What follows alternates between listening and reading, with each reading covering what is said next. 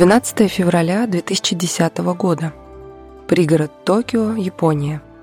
48-летняя воспитательница детского сада Ацуко Сато проводила пятничный вечер у себя дома с мужем, любимой собакой и кошкой.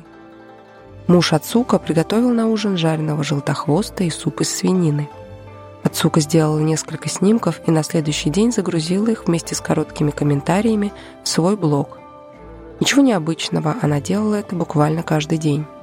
Спустя три года, в 2013-м, Ацуко неожиданно для себя стала замечать снимок своей собаки породы Сиба Ину по всему интернету. Это была именно та фотография, сделанная 12 февраля 2010 года.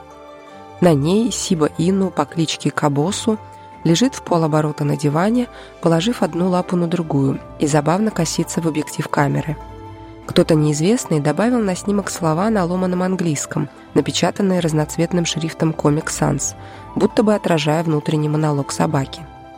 Так возник один из самых популярных мемов 2010-х годов, который называется «Дож». Это подкаст «История одной фотографии». Меня зовут Марина Шиняева. Каждую неделю я рассказываю вам удивительные, страшные, трогательные, максимально разные истории, которые объединяют только то, что они скрываются за отпечатком на светочувствительной пленке. Напомню, что если вы слушаете этот подкаст в приложении Apple Podcasts, CastBox, Spotify, SoundStream или на YouTube – то вы можете видеть фотографию, о которой идет речь, прямо на экране в приложении. А если вы слушаете его на Яндекс Музыке или в Google подкастах, то вы можете открыть оригинальное изображение, пройдя по ссылке в описании. Большое спасибо всем, кто поддерживает подкаст лайками и комментариями и делится им в социальных сетях.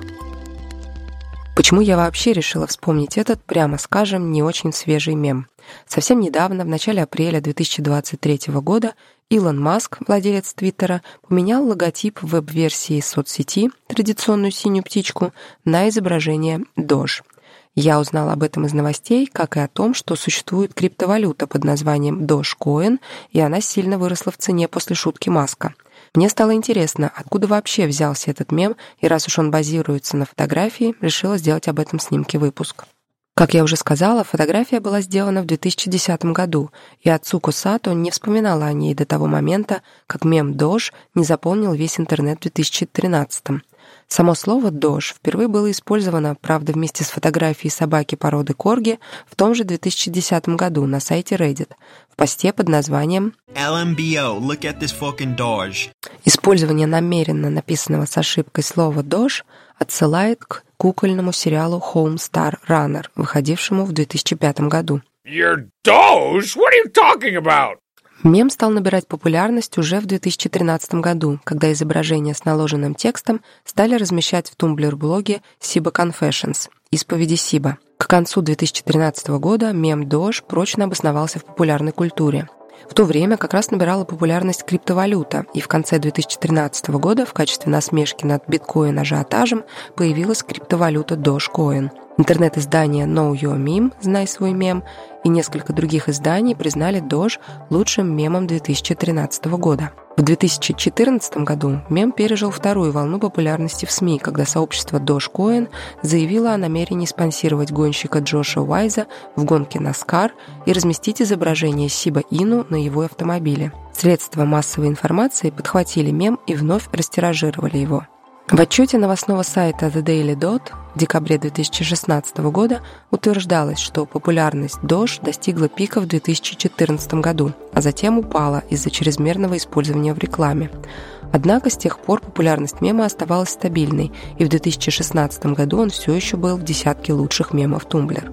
Илон Маск, который прошлой осенью купил Твиттер, является известным фанатом мема Doge. Также он периодически продвигал Dogecoin как в Твиттере, так и во время своих появлений в медиа.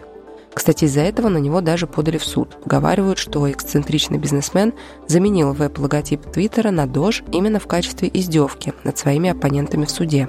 После изменения лого Твиттера стоимость Dogecoin выросла более чем на 20%. Свою выходку Маск прокомментировал всего несколькими словами. Он разместил твит с текстом «Как и было обещано» и скриншот переписки годичной давности, где прозвучала шутка, что если Маск купит Твиттер, ему нужно поменять птичку на Дож.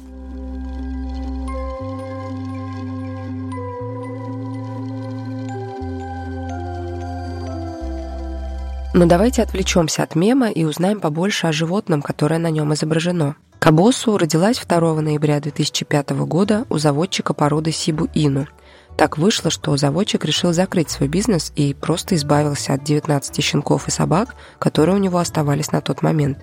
Часть животных погибла, часть попала в приют для бездомных животных.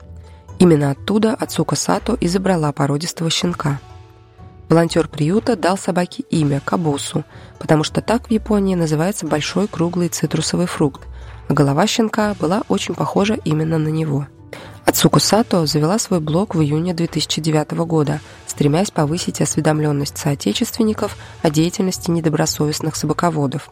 Ацуку быстро нашла свою аудиторию, и через несколько лет ее блог вошел в пятерку самых популярных блогов о домашних животных в Японии – ее популярность во многом обусловлена тем, что Ацука живет совершенно обычной жизнью, как и большинство ее соотечественниц. Она работает полный рабочий день, у нее двое сыновей и муж. Ее читатели находят образ жизни воспитательницы очень близким и понятным. Кроме Кабосу, Ацуку за эти годы завела еще три кошки. Всех их она спасла от гибели при разных обстоятельствах.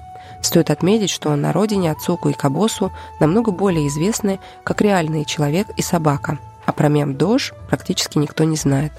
В декабре 2022 года стало известно, что 17-летняя Кабосу тяжело больна.